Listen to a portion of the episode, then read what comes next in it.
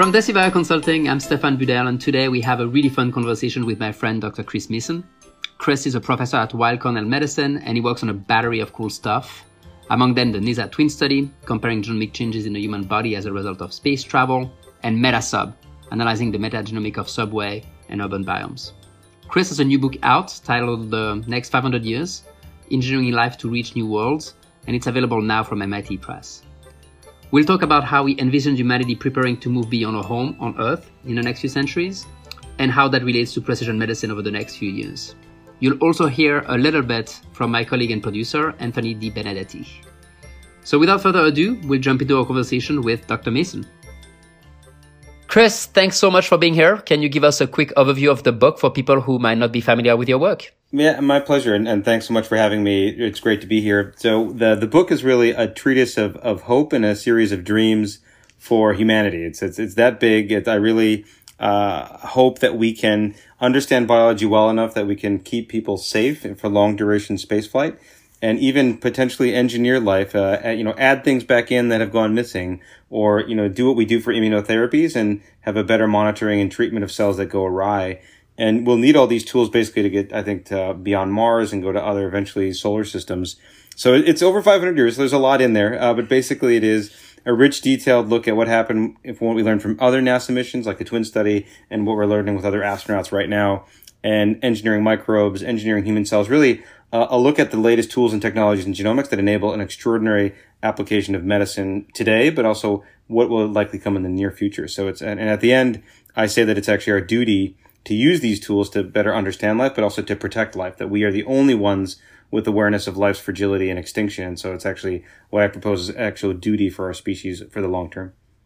Nice. So tell us a little bit more about what do you think is going to be the role of these tools uh, in in helping us like make that that trip, uh, you know, across the the universe or at least across our galaxy.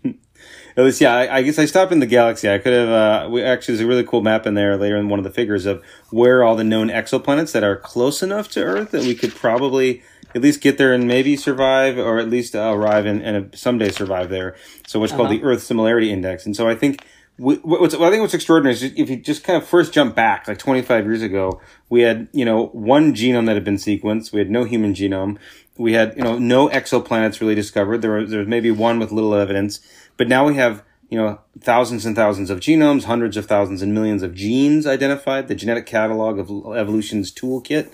And we also have thousands and thousands of exoplanets. So we have places that we can actually now go to and potentially survive. And I think the tools, of sequencing, the tools of, of genome synthesis, and the, and the ability to do cellular engineering will enable essentially this extraordinary new future uh, that'll help us survive on other planets. But that's already happened here. We can think of, you know, engineering T cells that have like CAR T therapies where you basically tweak the genome of a cell to be therapeutic. Uh, that's one of the big points I make in the book is that a lot of these ideas seem like science fiction, like engineering or tweaking life to survive on another planet but we're already modifying and tweaking life here therapeutically because we want to, uh, you know, avoid dying of cancer. So this, I, everything in the book is based on things we know today. I, I, require not a single technological leap from anything that doesn't exist already. So I think it is, um, I think it's really exciting because the tools that help us, you know, eke past disease are the ones that are going to help us survive even when the environment gets harsher. Mm-hmm. So uh, it's interesting. I think there are a number of examples of uh, NASA developed technologies that actually have a positive impact on society, yeah. right? Is there something that you can foresee will be the case uh, as we take this trip? Uh, you know, let's say like uh, you know, like to Jupiter or one of the one of these like planets, uh, where something that we're going to have to develop on that trip will, will, have a role in in today's healthcare. Do you do you predict that's going to be the care the case?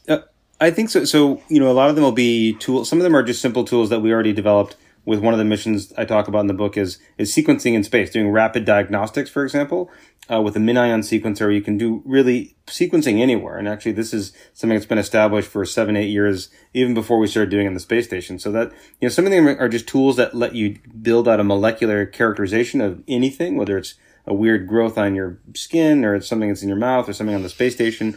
So that we've shown, we know that that's possible but I think look, looking forward, I think the tools will be, you know, things like Velcro, for example, that NASA, it's all over the space station, so you can stick things. We all use Velcro almost every day.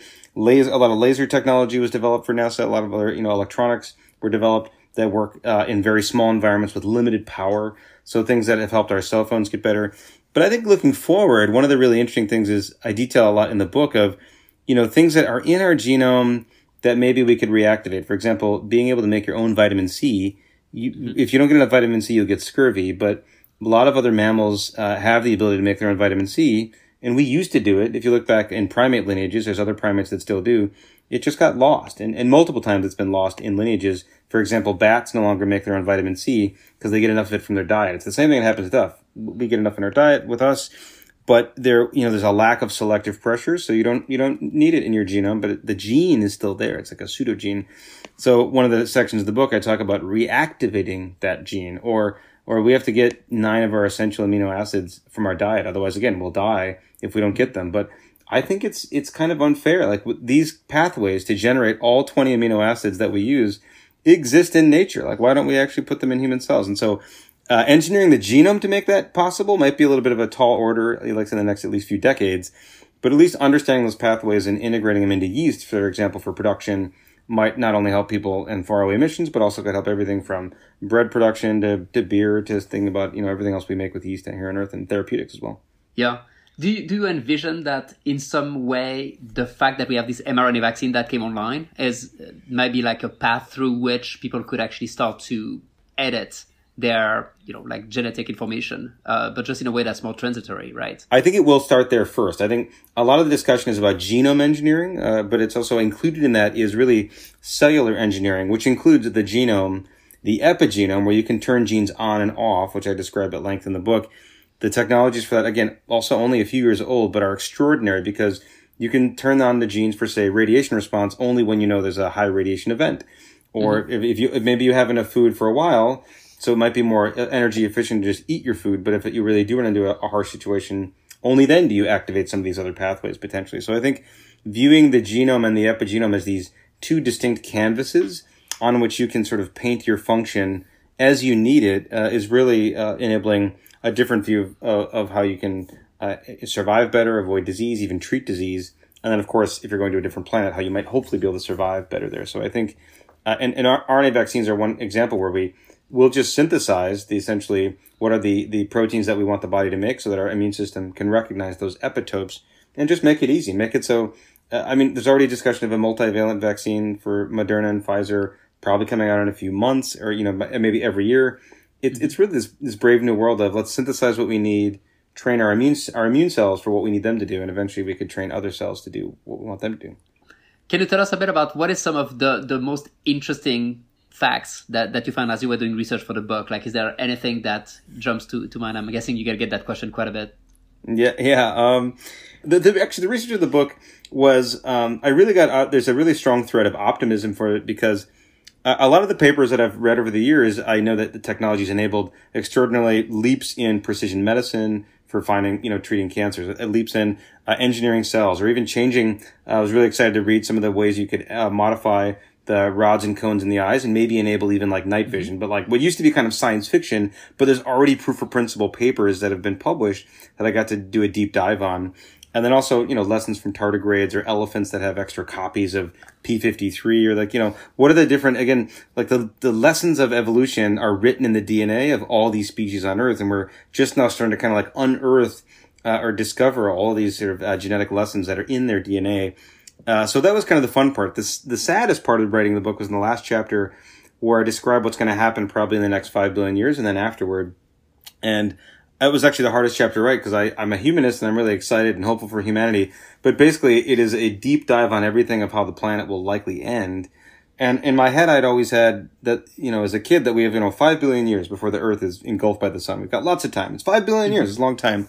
But then when I finished doing the research and updating some of the cosmology, is it's actually about a billion years until the sun's luminescence starts to boil the oceans. So oh. even if we've achieved perfect world peace and we have amazing technologies and medicine, if we're still here, that's the really the the end date. Is a, a billion years, we probably won't survive much past that. Maybe underground, maybe, but like it, it is. Uh, I actually always in my head thought that humanity had could live at least like you know five billion years, but it, it became a you know one, one fifth of that. So it's like t- thinking that your child might live to be a hundred, but then finding out one day uh, that's only gonna be 20. So I had this sense of sadness, and I, my wife was asking me in the kitchen, like, "Why are you so sad?" And I was like, "I just thought we had more time." and and she said, "Yeah, but it's still a billion years." I said, "No, but it's less, a lot less time." So that was actually one thing that was disturbing in a way, but I. I, I still take great solace that we've got some time. Yeah, and I, it's funny you mentioned that. Like, also within a billion year, uh, I'm guessing that even within a million year, maybe we'll be able to develop something similar to this. Uh, what do they call it? Like the Dyson sphere, uh, something Yeah, that you like- put around the sun to harvest the energy, right? And so there, there must be a way that by then, well, we- we'll I'm we'll hopeful. find I a mean, way to yeah, solve that I'm out. I hopeful. It- yeah, yeah. It's so much time, uh, and we've done so much just in the last you know few hundred years, let alone a thousand. So I think uh, I am very hopeful in that regard, and I'm I'm also hoping it'll be you know coincident with technological change as social and economic uh, adjustments as well. And I describe a lot in the book. You know, this idea of taking any technology and putting it in the context of what's the social impact. If you alleviate your suffering, does it increase the you know essentially uh, burden on someone else for some reason, or what's the broader impact? What's the cost of something? How do we have equitable distribution of, of resources and treatments whenever possible? And and you know want to make sure that anything that we do is in the context of its broader impact rather than just for one person and one family. it sounds like 500 years could be accelerated, right? And so that's I know it's a question that uh, Peter Thiel asks in interviews. Is like, what are your te- what is your 10 year plan, and what would it take for you to do it in six months? Like, what do you think it would take for us to implement these plans in 50 years? Is it positive? Is it just funding? Is there anything else? That's a great question, actually. So, yeah, my 500 year plan is, is really predicated on the fact that we'll continue about as we have. Uh, although what we have been doing is at a super exponential pace for most of science, actually. So, but even with that pace, some things are hard or are politically fraught or underfunded. If we really accelerated the funding and development on a lot of the ideas in the book, I think it could be done in 50 to 100 years. Quite certainly. I mean, the best examples, look at what happened with COVID. When almost the entire world scientific community is focused on one problem, we rapidly learn fundamental facets of the disease. We learn about the sequence of the virus. We develop vaccines. You know, really only 14 months ago did we barely know this virus existed. And we already have a widely deployed vaccine where some countries are almost completely vaccinated. Like it's extraordinary. And that's because everyone was focused on one thing. If we did that, if we just focused on one thing as a whole global scientific community, one per year, uh, we'd probably solve in 20 years the majority of the big problems, right? So, or at least we'd have make big progress, I'm sure. Uh, It is my impression, as I- would say, when I was like reading the book, that so, some of these uh, the, these aspects are actually going to get there earlier Faster, than, than you yeah. anticipated. But I might I be even so. more of an optimist than you are. Yeah, yeah. Well, in the beginning, I talked about like when I wrote the first bullet point of like 10, uh, 500 year do it in 10 phases. And I wrote these bullet points on a, on a, it's like many things start. There was a bar napkin and some beer and I was just writing some things down. And, uh, I proposed that genome editing would require a lot more technological work, but that was in 2010 when CRISPR was just beginning. I mean, there was a lot of preliminary papers on it, but I couldn't have foreseen then how easy it would be to just uh, you know be doing variations of CRISPR at scale as well as epigenetic modifications. And so there, uh, I was I have been pleasantly surprised at how easy and fast that genome editing has has come come of age. And so I'm hoping I'll be proven wrong on all of it in terms of the time. I'd say. You know, the comment you made about, uh, you know, the COVID reminded me of something that I believe that Moderna and BioNTech actually never had a copy of the of the virus on their site, right? They just like bioinformatically essentially received the information and were able to develop the vaccine. Right. That actually makes me think that similarly, wouldn't it be easier to just beam the information to make a human as opposed to beam the humans? Uh, don't you think that'd be the case? That it could be the easier way to exit the galaxy? It would. I actually have a section I call it point to point biology or interplanetary directed evolution. Is where you, for example, say we see microbes on Mars or humans that have adapted on Mars, and it looks like they've evolved over several hundred years to be very distinct, and we kind of sequence them and understand genetically why that is, microbially or for eukaryotes. Sequence it and then actually, but were research limited on Mars, so you could actually send the data back to Earth, then synthesize the creature or the microbe, uh, or maybe even the human, and then do further studies on Earth where you have a lot more resources and ability to understand it, and then have basically a point to point virtuous cycle of transmitting the data of the genetic adaptations and the genetic substrates, and then doing further testing on both planets. So you actually, you know, continues to learn about how life is evolving in these very different environments, and then put that to good use because you might find new antibiotics. It could be new peptides. It could be you know entirely new structures that let you survive on Mars better, but maybe it'll help us actually avoid a cancer on Earth. You know, you just uh, I think as as evidenced by CRISPR, which was just found by like mining sequence data originally. If you just kind of start to look around at what life has done to solve problems, there's just this entire wide panoply uh, of you know really amazing tools right under our fingertips. And so, I think we'll see more of that, even if it's on other planets, or a lot of it probably. The three of us here, I think, we're very, you know, interested in in the future and in technology and stuff. But you know, pl- there's plenty of people in the world who I think, you know, just don't have that natural inclination. But regardless, we, you know, would obviously still benefit from like the technology byproducts that come out of these types of endeavors. So, so I guess, you know, how do you make the case to somebody who just doesn't have that natural inclination towards, you know, preservation of the human species that, you know, there's going to be good things that come about in all kinds of facets from, from this type of endeavor? Yeah, it's a great question. Is that some people say, well, why, why bother? Some people who say, you know, humans are not that great. You know, we also there's pollution, there's infighting, there's murder, there's crime you know, what's so great about humans is what is what people would say. Uh, and to that, I say there's a very easy answer: is that the humans are, to our knowledge, the only species that have the capacity to understand extinction, and that and, and that alone is enough for preservation because only that kind of species can serve as the guardians. I think like, to protect other species, to preserve life as we know it. Like we are it. Like this is it. So even if with all of our faults included, we still have the really amazing benefit that there's we are, to our knowledge, the only you know species in the universe that can do this. And you think about how ecosystems normally work. There's basically you know producers and there's consumers and there's decomposers. Like you remember that picture from your elementary mm-hmm. school where it's the sun and there's snails and there's plants and there's decomposers and it's really just three kinds of species. And we always thought we're just one of those kinds of consumers is what humans are. But what I argue in the book and, and you know strenuously and feverishly believe is that we are very unique in a fourth kind of species that is distinct from everything else because we are aware of this, the frailty of life, the extinction possibility, and we're the only ones that can prevent it. Of course, of course, we can cause it too. We can totally screw it up, uh, but we're the only ones that can do either, right? Uh, can, other species can, invasive species, I guess, but the only ones that can consciously cause the extinction, and certainly the only ones that can consciously uh, prevent extinction, and even actually, eventually, if you have synthesis, you could actually, you know, create new life. It's, it's very much, um, yeah, like the creative aspect is also something that's unique to us. And so I think, uh, even if you don't like anything about humans, just that we have that capacity and we have an ability to preserve life is unique in the entire universe.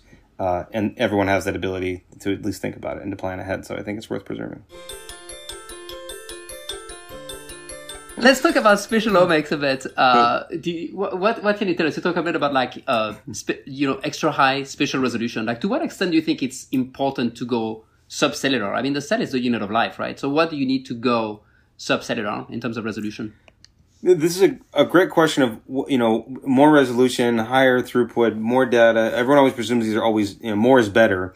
And in this case, we're finally reaching, I think, below the fundamental unit of life, the cell, but we don't know what we're going to find yet. I, I would put it akin to taking telescopes and saying, well, we're going to find more stars and more planets, but, you know, will it matter? We're just going to find more of them and and to some degree that's true. We have found a lot more of them, but as I, as I was describing, like in the book, is we now have habitable exoplanets. We didn't just find planets; we found ones that we could mm. actually survive on. And I think the same thing is going to be true. For, I think for high resolution spatial, you're going to get subcellular resolution of the endoplasmic reticulum. You think about what the Golgi's doing, where are the mitochondria moving, or when they're damaged, what are they doing? We'll have these weird measures, and we probably won't know what the majority of them will be like the planets we found far away with a better telescope. We, most of them will probably be just okay. We just found other planets but I'm sure we'll find new signatures, new indicators of disease or stress uh, or progression or resistance to different treatments that we just couldn't see because we didn't know mechanistically what was driving them before. But uh, but I think most of it won't be. Most of it will just be prettier, more high resolution pictures of what's in the cells.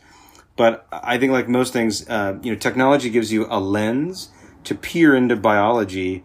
And you, all, every single time we've done that technologically, we found new biology, new fundamental biology and which usually then translates to eventually you know better understanding of disease and then eventually therapies as well. Mm-hmm, mm-hmm.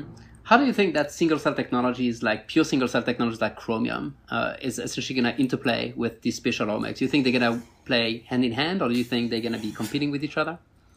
I think, um, you know, right now I think the spatial technologies are still laborious and slow relative to running eight or sixteen single cell experiments at a time getting you know a million cells back and having extreme high resolution data. I think there's still going to be a, a, good you know long road where single cell is going to be becoming more the default for basic functional genomics. But once the platforms get faster and and the data analytics get improved and more integrated, uh, I think eventually most of it will switch to spatial, but not, but not all of it, just because at some level uh, tissues can be degraded or you might not have enough of them or sometimes you know it, it's, it's also still much more expensive. I mean, both platforms and tools are expensive, but they give you amazing data, so people are willing to pay it.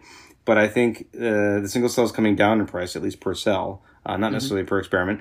Uh, but the spatial is still more expensive, especially you know when you suddenly have the spatial technology is not too expensive, but if you want to have 40 or 80 or 150 antibodies you're profiling at the same time, you know, then the antibodies become more expensive, right? So I think mm-hmm. there's strange cost structures that have not been resolved yet for spatial that I think they'll eventually will come down, but right now it's going to be more expensive. So, uh, but if I had to place my bet long term, uh, I'd put it on spatial once it gets high throughput and cheaper. Mm-hmm, mm-hmm. and, so, and that they'll, they'll, still always be single cell, but I think it'll eventually become a minority, but not soon. Five years yeah. from now, four, four or five years from now. It's just going to take a while, I think, for it to get, or maybe three, three at minimum. I'd say. Okay. And uh, can you tell us which one of the technology you're most excited to use in your own lab? I mean, obviously there is, you know, the the, the GeoMx, the NanoString, the 10x, uh, you know, Vizgen. It seems like there is like a company at some point that came out like every couple of weeks, right? It's just one after one after another. So, is there one in particular that I know you like everybody to win? Uh, one in particular that, you, that you're particularly excited to bring into your lab, or that, that you've been using and been really happy with? Yeah, so we've been uh, knowing also that I'm I'm fully conflicted with almost every company that's on the market. So uh, take take take this with a grain of salt. that I have been 20 conflicts of interest, but the but even just on the on the merits alone, I, I think you know I think some of the the ReadCoor uh, technology that was just purchased by 10x, and then also the spatial molecular imager from NanoString.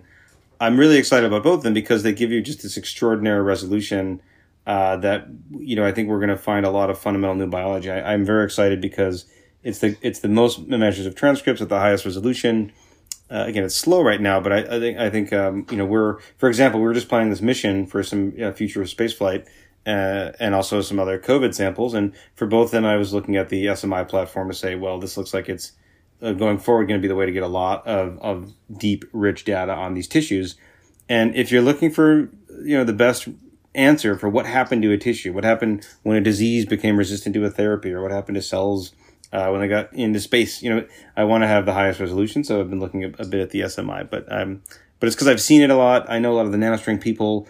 Uh, I've been you know hearing a lot about it, so it's, it's what's it's what's in my ear, uh, especially these days. Yeah. Got it. Is there, and I know the two of us like talked about this in the past, but maybe uh, if you could comment on what are some of the results that you've got out of this platform that you could not have gotten any other way? Like, can, you comment mm-hmm. on, on in what in what respect is the technology really enabling, and and and that you couldn't do it using you know IHC, fish, or you know just standard single cell? I think so. We just had, we have a preprint on this, and this has been more from COVID autopsy work we've done, where we were using the Hyperion, the Fluidigm system, the Hyperion, as well as the NanoString GeoMx, and in both these platforms you know, what I like is not that we can see things that go up and down for genes or proteins. You can do that anyway. You can grind up the cells. You can do it with single cell. You can do it with even just IHC.